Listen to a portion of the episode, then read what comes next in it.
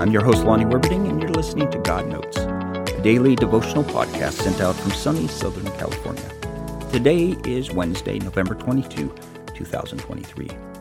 The Israelites in the Old Testament were not always good people. They were the children of Abraham, and God had promised Abraham that he would become a great nation. He did.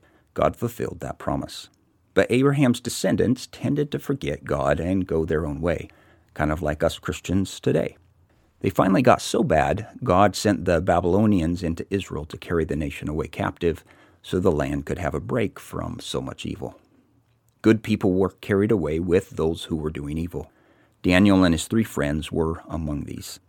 It seemed the nation was ruined. They had been overpowered by the enemy, and to add insult to injury, it was their own fault. God had warned them that He could only bless them if they followed Him. They didn't, and here they are in captivity. Jeremiah the prophet had given warning after warning from God. The evil people hated him because his warnings didn't fit into their plans. It seemed that God had abandoned them to their own fate, and who could blame him?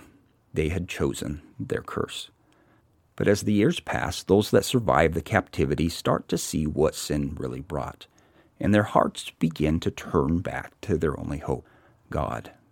It is at that time God sends a very different message through the same prophet, Jeremiah.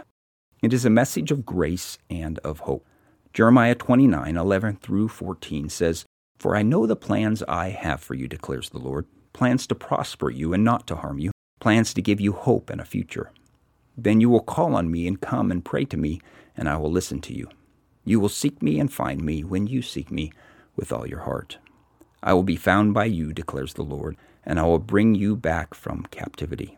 I will gather you from all the nations and places where I have banished you, declares the Lord, and I will bring you back to the place from which I carried you into exile. God, in His mercy, reaches out and has compassion on those who don't deserve it. Where are you with God? Have you done some things that make you think you don't deserve His love?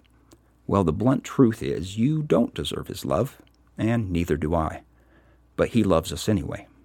And whatever you have done in the past, if your heart is turning to Him now, He has a future for you. Because that's just the kind of God He is. He takes messed up people like you and I and sets us on a path of beauty and meaning. He has a plan for you, plans to give you a hope and a future.